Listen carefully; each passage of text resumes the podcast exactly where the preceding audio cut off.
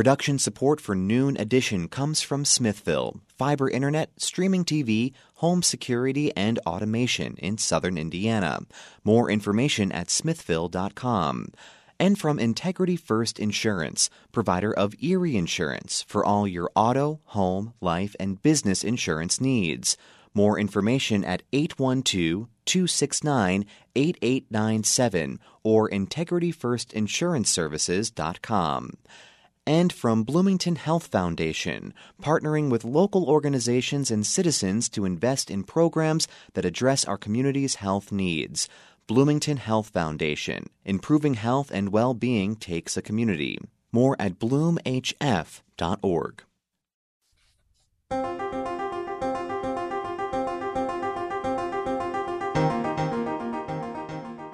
Welcome to Noon Edition on WFIU. I'm your host, Bob Zaltsberg. My co host today is Bento Boutier. We are talking about uh, college enrollment and the future of higher education. And we have three guests joining us on the program today. We have Trudy Weddle, who's the Vice Chair for Enrollment Services and Student Success at Ivy Tech Bloomington. Audrey Williams June is the news data manager at the Chronicle for Higher Education.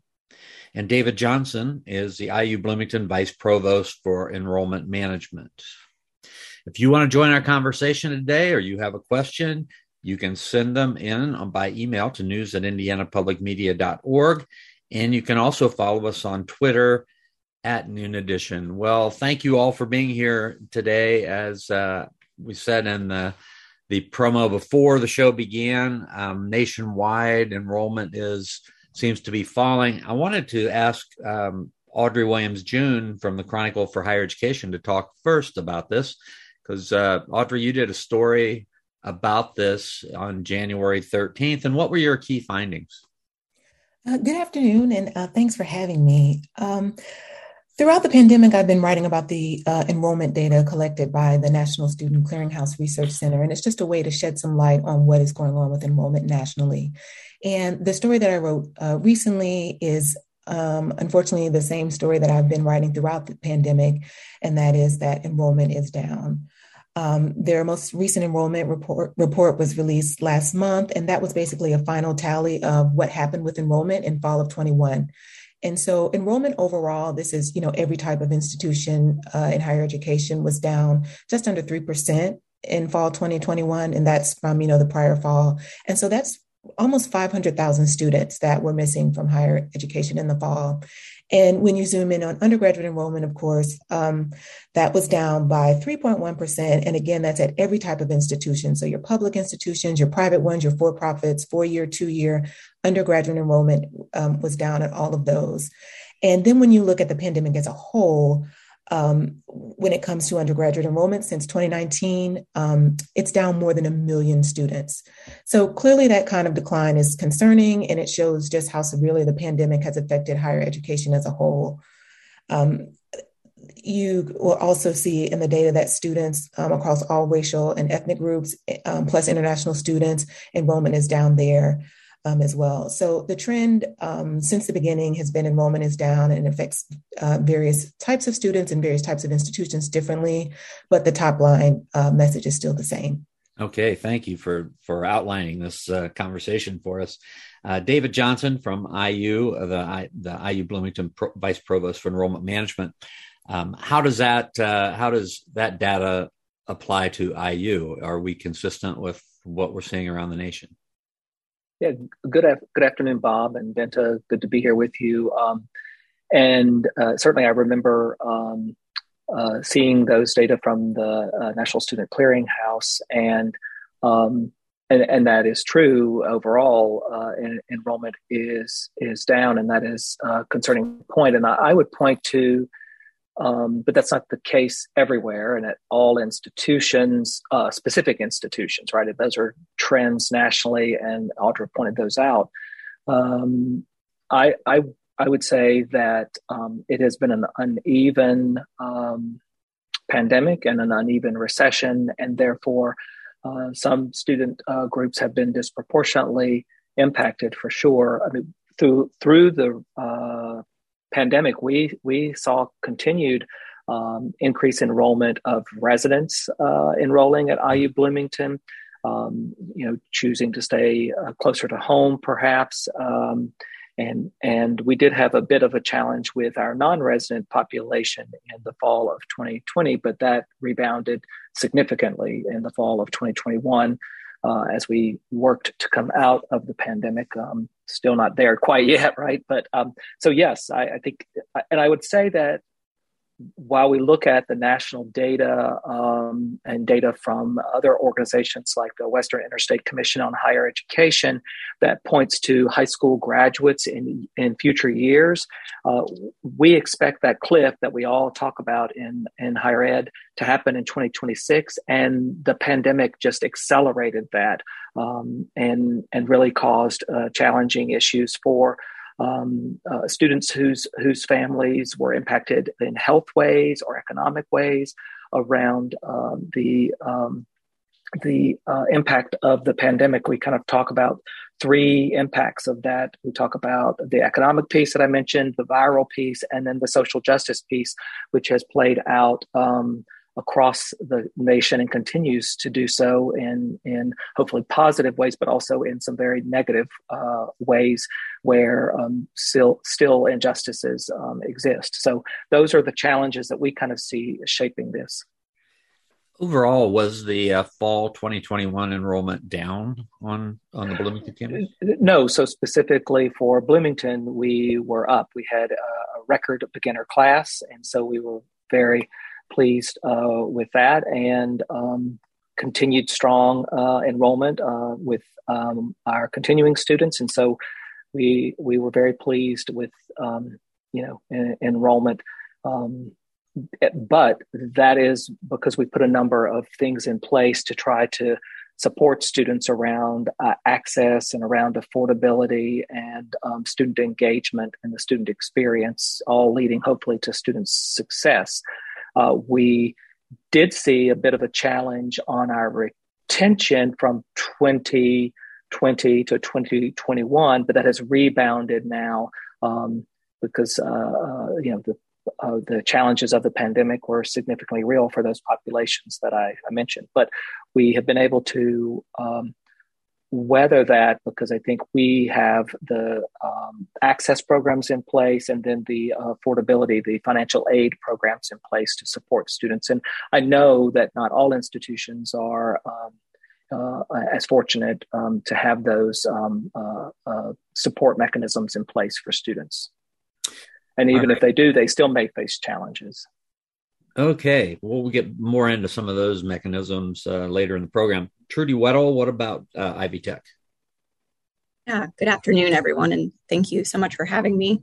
Um, Audrey really alluded to this when she was uh, providing her synopsis of research that she's done um, as it relates to national trends and noting that, you know, that's really looking at all institutions um, but we also know that community colleges have really been hit uh, the hardest throughout this pandemic, with national community college enrollment falling roughly uh, over 10% from the fall of 2019 for the to the fall of 2020.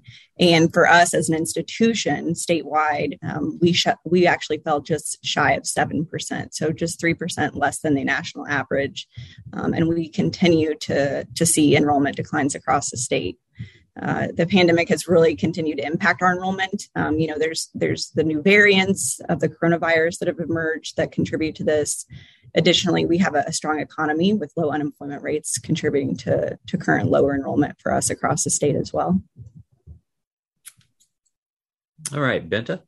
Yeah. Um, so Audrey, I wanted to know as far as enrollment rates go, are these students only students who are opting not to come and enroll, or how many of these are students opting not to complete their degrees that they're already enrolled in?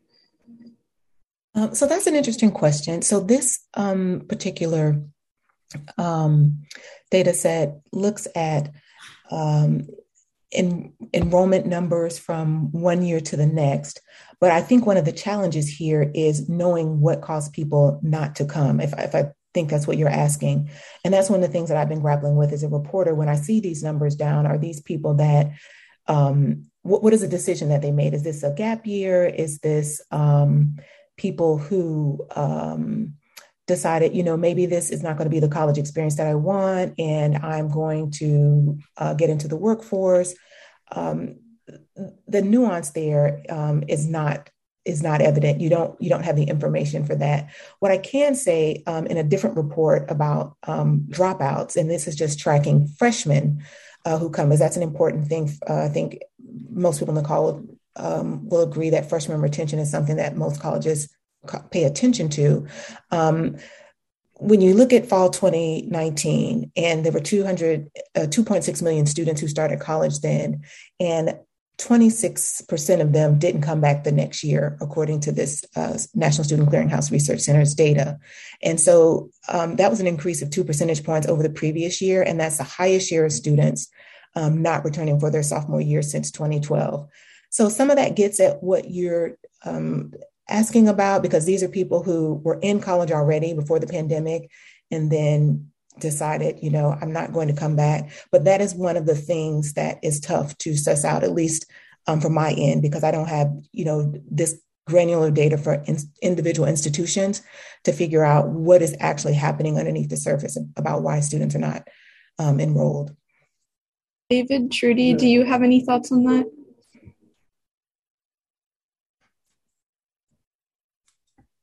Well, I would just add that um, I think that when the pandemic happened, there were two things that we saw. We saw uh, for 2020 a very challenging yield uh, spring where we had to shift to virtual. And everyone, you know, did as we shut down in March of, of 2020 from being in person to being virtual. Um, and so that we we did have a small decline in st- students starting. I think to Bento's uh, question about beginners or freshmen is what we call beginners. Yet we had in the fall of 20, 2020, we had a strong uh, continuing student enrollment because if you think about it, it's well, it's a pandemic. I'm going to just try to buckle it down and, and be in school and get get get uh, my education and complete. So we had a strong uh, number of returners. As this went on, um, then some of those people who stuck with us, beginners or continuing students throughout 2020, um, perhaps then said, okay, this was a lot. Virtual, everything virtual was a lot. And then that continued to exacerbate some of the retention numbers, whether that's from beginners or from continuing students. Um, and at least that's kind of the example that we have seen. But uh, overall, we've seen strong enrollment. Um, and again, it's part of that unevenness, and it and it plays out among different populations of students. But it also plays out. Okay, I'm going to start, but then um, I'm going to maybe not continue because this was too much, and I'll come back to it. Um, that coming back to it, we'll see. Right? We'll see. Do students uh, rebound? But in general, we had very strong undergraduate enrollment this fall. Um, and so we're pleased with that. And we have seen some early indications of rebounding, even from fall to spring uh, semester, um, where we had some challenges last year from fall to spring. We've seen this year um, good good re- return uh, on that. David, if I could follow up on that just to get a, little bit of a clarification, because I'm I'm curious about. Um, I think that I think what you were talking about is is students that would finish in that semester and say, "Wow, this is too much," so I'm going to take a semester off. Or are you talking about students who started the semester and then just you know six weeks in were like, "I can't do this anymore. I'm going to withdraw." Yeah. No, and I'm really talking more longer term view than that. I'm talking about um, a, uh, a year to year. Um, that so our continuing students said, yes, I'm going to come back in the fall of 20. We had a s- smaller group of freshmen in 2020 who just said, well, I, I think this, you know, quite um, isn't for me. It was harder, harder for us to yield students. Particularly, we have a large mix of non-residents. We actually had more residents in our class. It was our non-resident uh, population, students from other states um, and other countries, who, when a pandemic, right? Uh, uh my parents are going to send me across the country or across the globe. I can't even get there across the globe. So, uh, uh, to summarize, we had a reduction in uh, beginners slightly. We have rebounded. Um, and then we had strong continuing student enrollment. But then some of those continuing students the next year said, oh, I'm going to step back. As you said, Bob, this is a bit challenging for me. Um, and we will see. We are watching it closely. We are tracking uh, all of these uh, cohorts of students. Okay. Uh, Trudy Weddle, how do you how do you approach this at Ivy Tech? You know, you, as you said, community colleges are are hit perhaps a little bit harder than than others. Uh, what are you doing to try to get those numbers up? Yeah, thank you. Um, I first wanted to to thank David. I think he did a really nice job summarizing that traditional student population and what we've seen over the last couple of years. Um, and then when you think about the community college sector, where we are primarily uh, serving the non-traditional student, we've faced some of our own unique challenges with those continuing students uh, that David mentioned there. You know, with IU uh, at Ivy Tech for us, the continuing student population was probably our most challenged population throughout this pandemic because their worlds were turned upside down. Um, a lot of them have, you know, children at home, and so with, when schools went completely virtual, they they had to make decisions on on you know things in life that really weren't there prior to the pandemic started that have continued to to be something they've had to work through and has continued to impact our overall enrollment um, but some things that we've done to respond uh, to the enrollment declines uh, in the last year, we've we've launched Ivy Plus, which includes a tuition freeze and then allows students to take free classes after 12 credits, and also includes free textbooks. So Ivy Plus, uh, that free free textbook requirement um, is wonderful because students have their textbooks on day one. So the Ivy Plus tuition helps our students graduate faster and reduces the overall cost for their edu- education. Uh, in the fall term alone, just to kind of put it in perspective, the college ensured that over 55,000 students across the state were equipped with their required textbooks at no cost to them, which has been really great.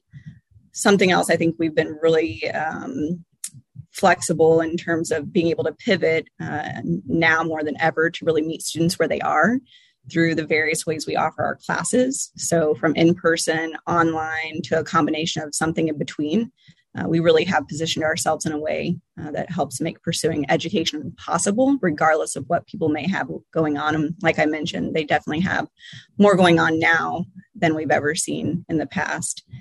And then I think um, something else that's worth noting is we are planning to address the um, state's nursing shortage by expanding our nursing program throughout the state. And we're really well positioned to do this as well, with over 90% of our graduates staying in the state um, in the communities in which they already live. And we are the largest associate degree nursing program in the nation. Uh, the last thing I would probably add is uh, we no longer withhold transcripts from students. Uh, we are allowing students to have access to their transcripts, uh, regardless of whether they owe us money or anything like that, so that they can continue their education and complete their degrees, whether that's through Ivy Tech or another one of the state's higher education institutions. And I think that really removes a barrier that's been a long term barrier um, that you know prevents students from career advancement. Uh, it also may improve the college's potential for getting prospects, you know, uh, students that have outstanding balances that aren't able to access transcripts, and then just making it easier for students to provide documentation to employers of their knowledge and skills that they have um, so that they can, you know, make more money and improve their overall lives. We're talking about uh, college enrollment and the future of higher education on Noon Edition today. We have three expert voices with us. Trudy Weddle, the Vice Chair of Enrollment Services and Student Success at Ivy Tech Bloomington, David Johnson, IU Bloomington Vice Provost for Enrollment Management, and Audrey Williams June, the News Data Manager for the Chronicle for Higher Education. If you have questions or comments and want to join the conversation, send them to news at indianapublicmedia.org or you can follow us on Twitter at Noon Edition, and you can send us questions there. Audrey, I wanted to dig into these numbers a, a little bit more. I know, you know, it was there were mm, there were declines across the board.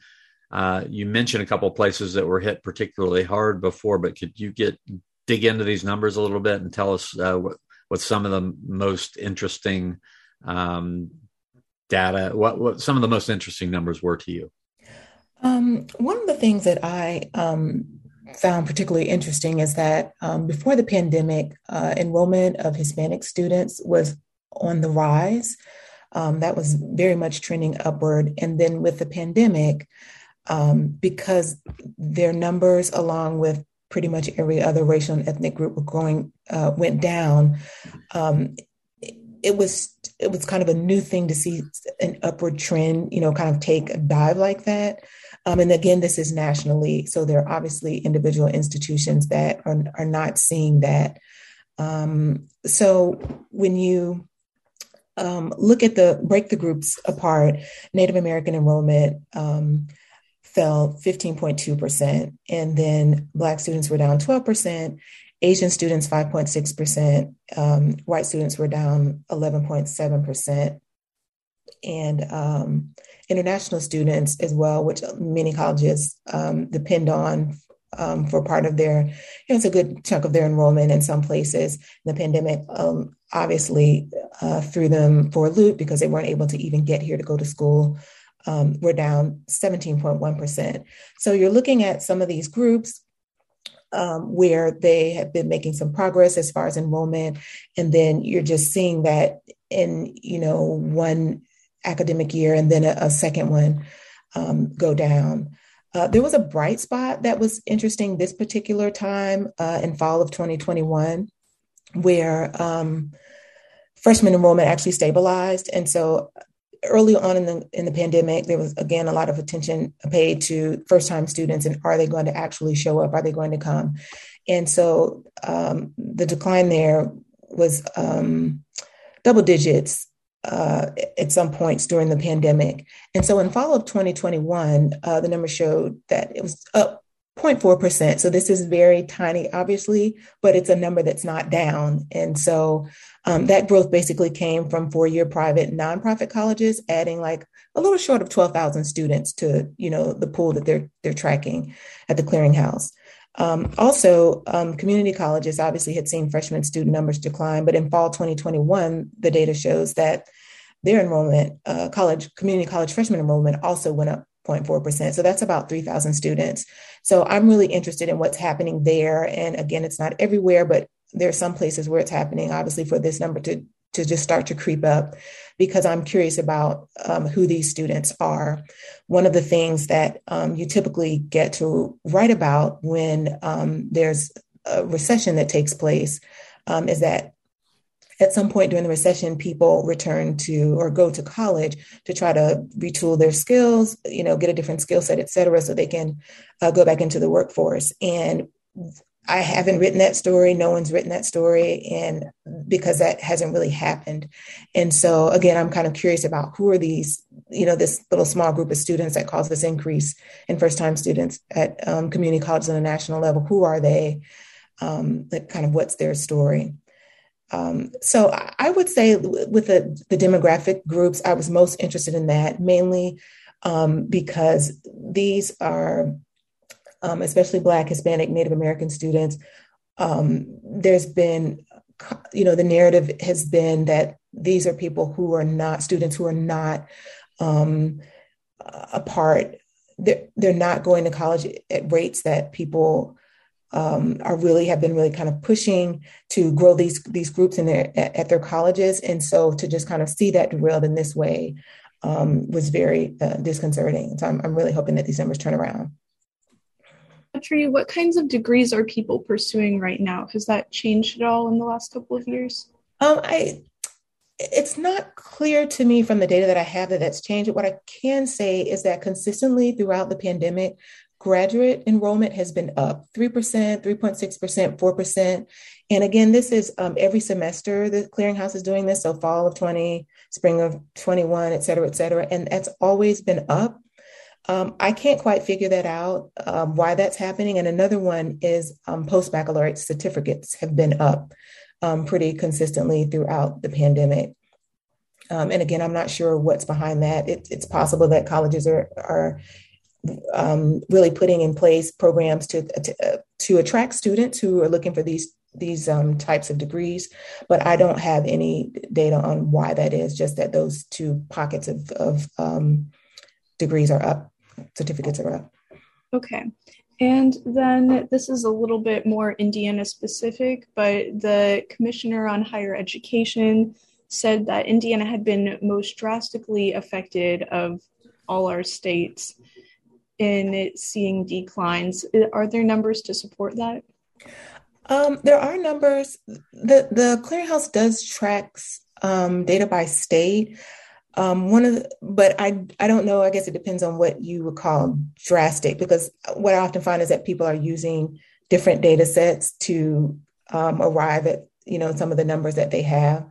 Um, in fall of 2019, enrollment across the state of Indiana um, was down 2%. And then those declines continued in fall of 20 uh, at 3.6 at 3.6%, and then fall of 2021 at 4%. So again, this is across the board, all the institutions in Indiana. And um, it's definitely worse, right, than that 2% from in fall of 2019. Um, but I have not seen anything double digit. Um, I, I'm not aware of that. That's what I would probably consider drastic. But it's definitely down. David, I wanted to follow up with you about some of the things that Audrey said uh, to Benta's question about different areas of enrollment. Are you seeing certain um, kinds of students that are coming back? I mean, students that want to go to Kelley or students want to go to Jacobs or you know, can you track where where our new students are are are deciding that they want to study? Yeah, and if I, Bob, I will talk about the academic side of that, but could I cast back a little bit to oh, yeah, the sure. demographic, demographic piece as well? Um, because, uh, you know, we have changing demographics um, in our country, as we are well aware of, um, and that um, we have continued to see um, continued growth and enrollment in underrepresented students or historically marginalized students. We have um, uh, had continued growth um, in in these populations. We've had record upon record uh, for underrepresented students, um, and um, and and within those subsets of uh, students, um, you know, I think uh, Audrey spoke about um, Hispanic students, and we've had significant growth because that is a growing population. This year in Indiana, in the state of Indiana, and high school students um, Hispanic students became the the largest uh, minority population of high school uh, graduates in Indiana, um, and this year in the country, um, uh, minority students uh, became the majority of high school graduates in the country. Um, it won't it will not be until 2025 when we see underrepresented uh, minority students, and so when I say that, I mean you know um, that the um, the students who have been historically marginalized in higher ed that is when they become the majority um, in 2025 so these changing demographics we've been watching we've been watching these trends. We've been um, creating programs. Back in 2015 we created a strategy to focus on uh, outreach and it was our 6c strategy which uh, speaks to community-based organization outreach counselors uh, community college and, and certainly working with Trudy and her colleagues. Uh, we, we, have our Hoosier Link program that we can talk more about. Uh, the communications, uh, camps, competitions in churches and faith-based groups. So those kinds of six C's outreach, and really trying to target. Um, and we really we're we're really focusing this in now on um, what we're we're calling identity um, uh, recruitment and helping to to recruit students based on who they are and where they're coming from. So I just wanted to say we have had these increases and we're really proud of that. And specifically for African American students, we have a six uh, year high in our beginner cohort. Um, there's still more work to be done. Absolutely, we need to continue to focus on the growth and support of all of our students, particularly historically marginalized students. But we're proud of the work that has been done, and we look forward to to the future work ahead because we know who our students will be. And again, I, I want to restate this is about access, this is about affordability, and then the student's experience um, at our institution or any institution. Now, I want to pivot real quickly over to um, the point about what are people studying. Um, and and and we saw so interesting that a, a pandemic uh, creates interest right in certain fields. We saw a significant growth in the health uh, field health health sciences um, and and public health was significantly lifted um, in this pandemic. Continued and strong growth um, interest in in the in the school of business um, and continued growth and interest in um, a specific like pre pre health programs like biology, uh, biochemistry, and neuroscience. So we continue to see growth there, and we really saw growth across all of our programs um, as students come to discover and explore their options at at, at IU. So I I, I think. Um, where we're working to position ourselves is help students really understand the value proposition that IU has to offer them. And I think that's something you might want to unpack uh, in the conversation, perhaps for all of us. Is that's so important? Is what what do we offer students? And um, for some, that's a certain kind of major. For some, it's a different uh, major, and for some, it's it's the value and and and close to home. It is uh, a, a variety of things, and we need to run full steam ahead to support students um, by calling out what our value propositions are. Well, and I think that you sort of alluded to it before, but during the pandemic, you know, the experience of being a college student on a residential campus um, sort of took a hit. So, yes, I mean, absolutely. In the 2020 to 2021 school year, it was on campus, some limited um, activities and involvement. Uh, this year has been very robust uh, return to activities um, uh, for students, and um, you know we d- we did some innovative things in that really um, first year of the pandemic, and that we had we hosted events outside at, at tents and in amphitheaters and different areas, trying to get students engaged and connected that way, and in small groups and um, but still, it, there's there's nothing like the um, opportunities that uh, uh, normally take place throughout um, the cultural and academic uh, experience on any campus. Trudy Weddle, this is a, a, great time to segue to you. You mentioned before the nursing program at Ivy Tech. David Johnson just mentioned public health uh, is has been on the rise. We had a story uh, on WFIU this week about uh, the shortage of nurses and I know Ivy Tech is working really hard to to meet that shortage and mitigate that shortage. So, could you go deeper into what Ivy Tech is doing, trying to um, trying to increase its presence in training nurses? Absolutely, thank you. Um, so, yes, as I had mentioned earlier, we are very well positioned to meet the nursing shortage for the state of Indiana. So, just some data points um, we have 4,300 annual openings for nurses presently, and we have uh, 7% more nurses that will be needed by 2031, which is leaving a gap of 1,350 nursing graduates to meet Indiana's need. And so, we have 19 campuses across the state uh, with over 1,300 nursing graduates annually. Um, mentioned this earlier. We are the largest associate degree nursing program in the nation and more nursing graduates than any other institution in the state. And 90% of our nurses are staying in the communities in which they live in the state, which is also critical um, to our overall healthcare system and our overall economy here in the state of Indiana.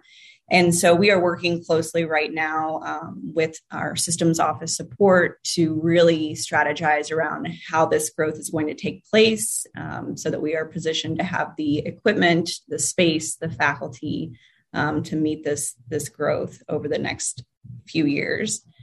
Uh, and right now, uh, working also with legislature to, to make sure that we have what we need in place um, the cost to increase this enrollment, uh, the equipment, supplies, and faculty, it's really uh, close to $9 million in reoccurring costs over three years.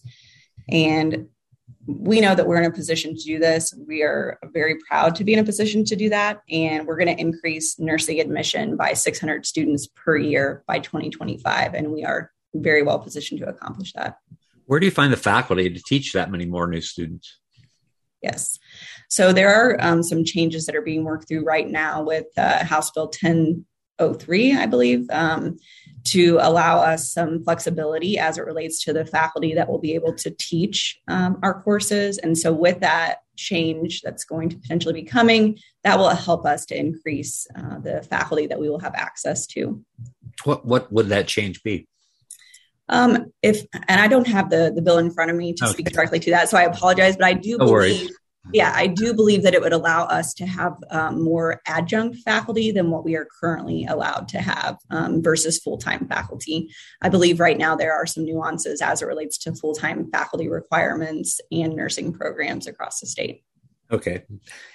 I want to remind you if you have questions about uh, higher education and about the the uh, declines that we've seen in college enrollment around the country, uh, in particular, uh, you can send us your questions to news at indianapublicmedia.org. And you can follow us at on Twitter at Noon Edition. You can send us questions there. Think Bente has a question. Yeah, and this is for any of you three who'd like to answer. But at the 2022 State of Higher Education address this week, one of the things the commissioner cited as a top reason people were opting out of a degree program was perception of relevance to them getting a job. But then there have been multiple economic studies showing that the demand for degrees is up by, I think it's 8% in Indiana um, job listings. And so I'm just wondering how you're communicating to prospective students the relevance of a degree. Is there any challenge doing that?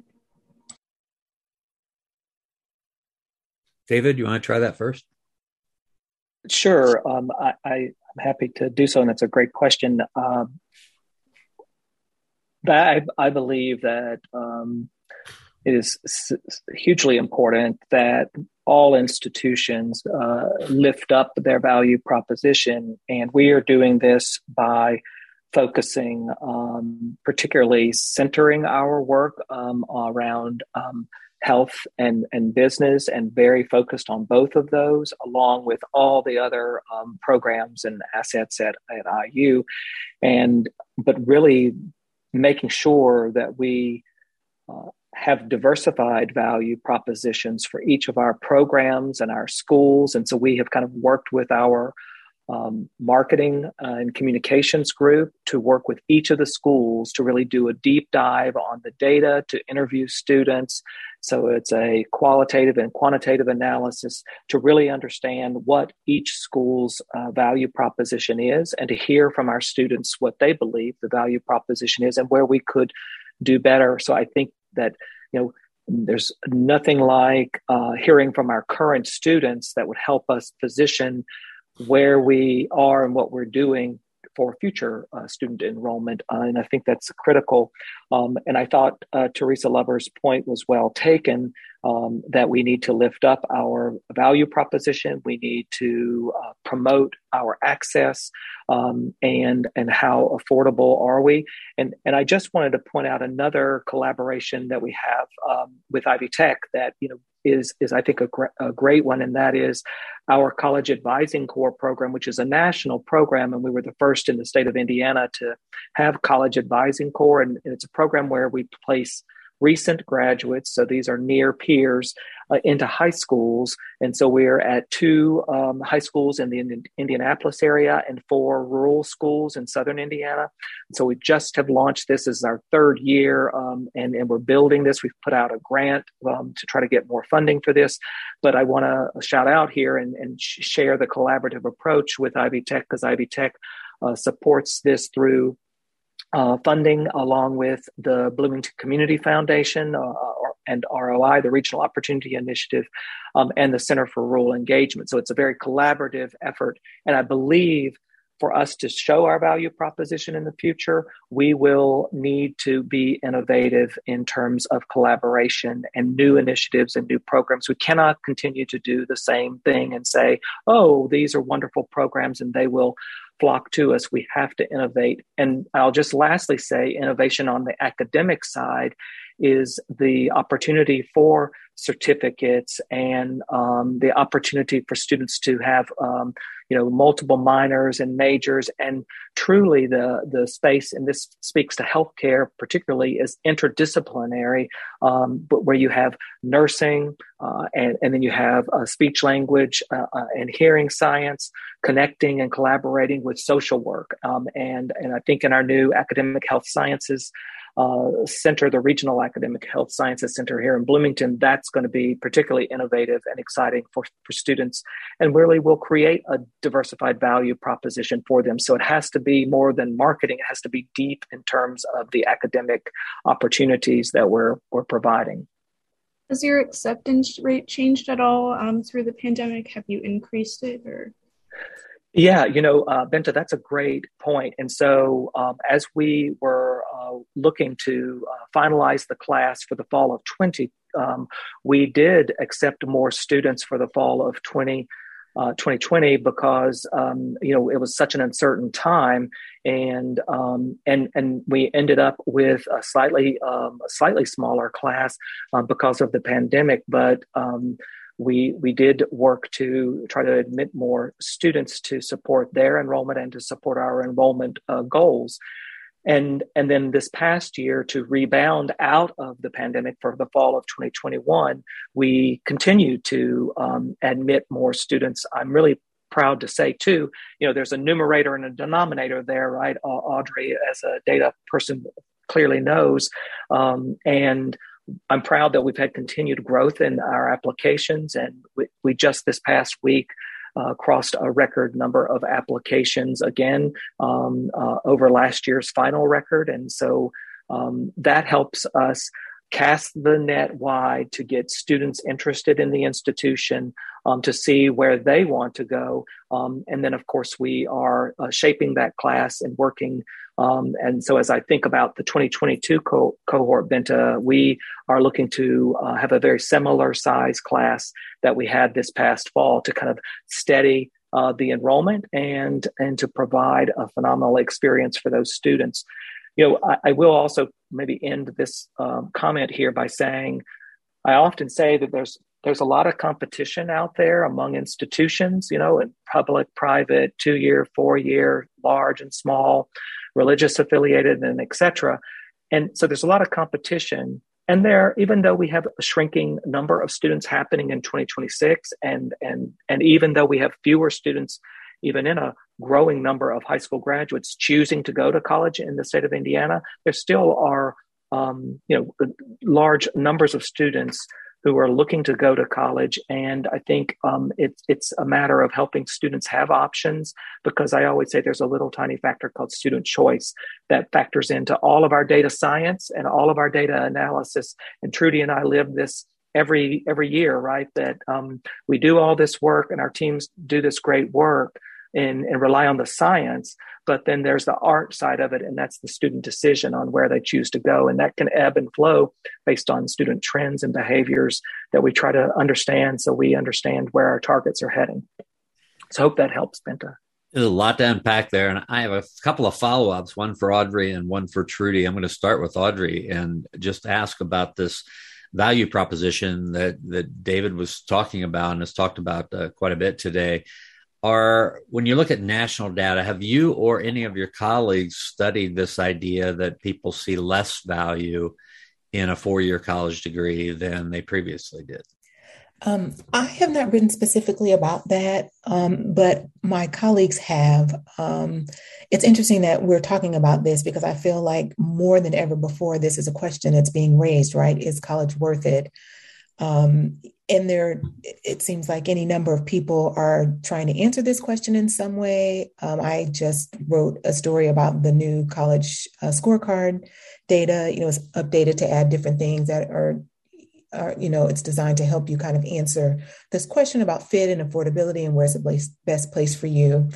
And um, it is a question that I think people are continuously asking. And at the Chronicle, we're, you know, talking to various experts and trying to really follow this line of questioning um, as it um, as it goes along. I think it's being asked much more during the pandemic. Um, I can't quite think of the name of the think tank that kind of surveyed students throughout the pandemic. And one of the questions that they asked them at different points during the pandemic was, you know, do you think your college uh, degree is worth it or is going to college worth it? Something like that.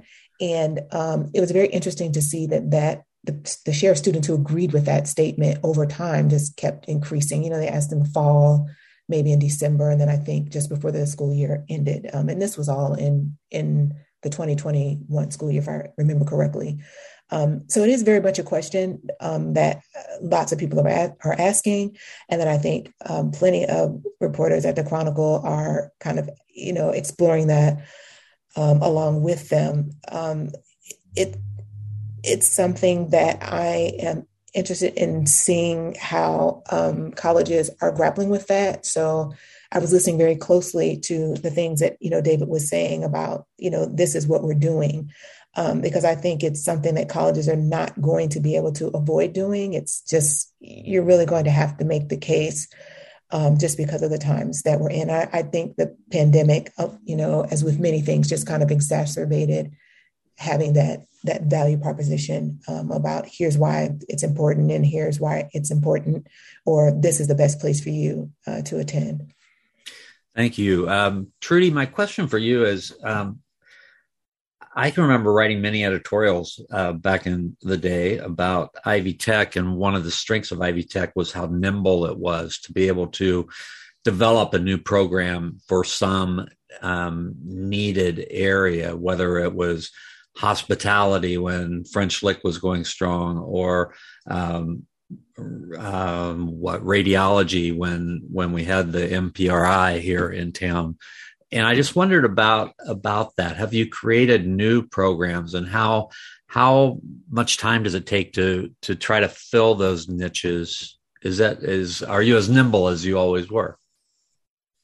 That's a great question, Bob. Thank you. And I, I think the answer to that is yes. Uh, we continue to be in a position that allows us to to quickly be able to uh, react to, to things that are going on in our in the in the service areas in the counties that we serve. And so, uh, for example, um, we have a whole non-credit side of the house where we partner with um, employers to offer training for their employees, uh, and we, you know, we take time going into the industry and talking to them about what those needs are, and then developing training plans uh, that align with exactly what they're wanting.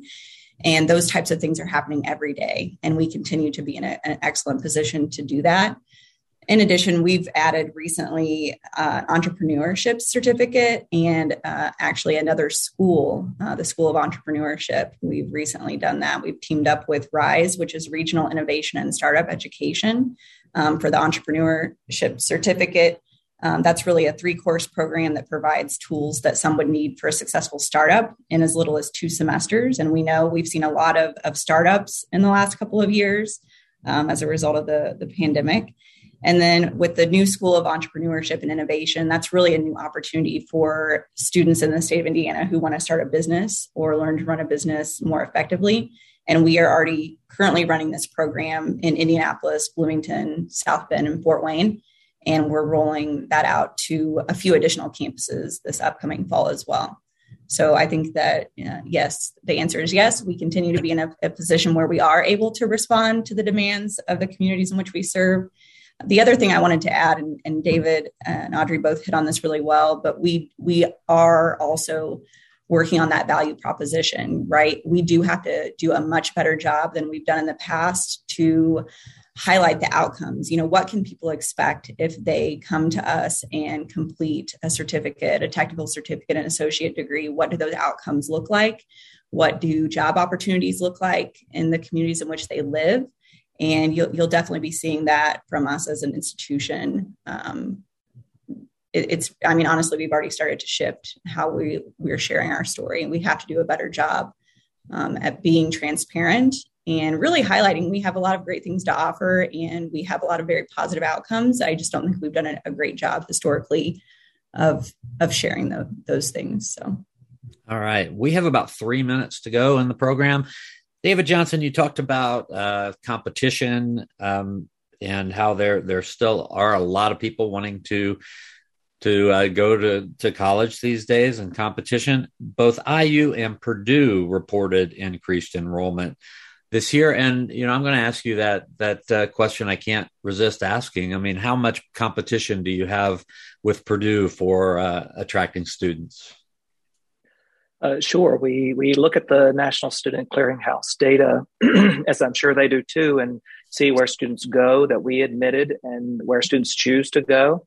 Because we know, um, on average, I'll speak to um, to this kind of on a national scene that students apply to, on average, about 10 different institutions. Um, and that's kind of crept up over the years with Common App and it's the ease of being able to apply to multiple institutions. And we, we appreciate that because we, we know we won't admit and we can't take all students and that apply to us. And so it's good that they have options. And so we enroll students that applied uh, to to Purdue, and they choose to come to us, and they enroll some as well. Um, but I will say, and I'm proud to say here on this call that we continue to enroll more uh, Indiana residents uh, than in our beginner cohort than any other institution in the state. Um, and so we're we're proud that Indiana University um, is our name, and Indiana uh, students enroll here at a larger percentage than our non-resident students, um, and and more than any other institution in the state year after year in our beginner cohort. This year we had uh, 5,142 uh, students from the state of Indiana um, out of our 9,482 uh, beginner um, students. So um, yes, it's it's super competitive um, across the country and even in our state. We are blessed, as we often say, to have two Big Ten institutions, two AAU research institutions in our state. Um, but also, um, we know that that creates um, additional competition. Um, but I, that's why I just returned to the point about the value proposition and students' choice and where students want to go. Ultimately, it's their decision on where they want to go. We just want to provide that opportunity for them. And quickly, um, with international students, and Audrey mentioned the international numbers, I know that IU and probably a lot of universities around the country, international numbers started to go down a bit when uh, President Trump was elected. And uh, so 2016, has there been a rebound? Um, uh, not quite because of the pandemic. Um, we are seeing some rebound this year that is looking very optimistic and positive, but not back to pre 2016 um, levels. Um, and I will also say you you mentioned maybe one factor in terms of the politics, but we saw this well before 2016. In as uh, students from South Korea were our largest for a number of years prior to 2010. Uh, from South Korea, that was the largest number. But then they built up their own institutions, their own universities, and really created their own um, higher ed environment. And so they didn't need to send as many students abroad. And of course, China is now doing that as well. And so that's a great thing for students in China, but it also then ultimately impacts um, the, the global um, interchange of students um, and our own student population. All right. We are out of time. I really want to thank all three of our guests today Trudy Weddle, Vice Chair for Enrollment Services and Student Success at Ivy Tech, David Johnson, IU Bloomington Vice Provost for Enrollment Management. I'm always delighted to have another journalist on the program, Audrey Williams June, News Data Manager from the Chronicle for Higher Education. For our producers, Bente Bouthier and Holden Abshier, for my co host, Bente, who was also doing double duty today, and engineer John Bailey, I'm Bob Zaltsberg. Thanks for listening.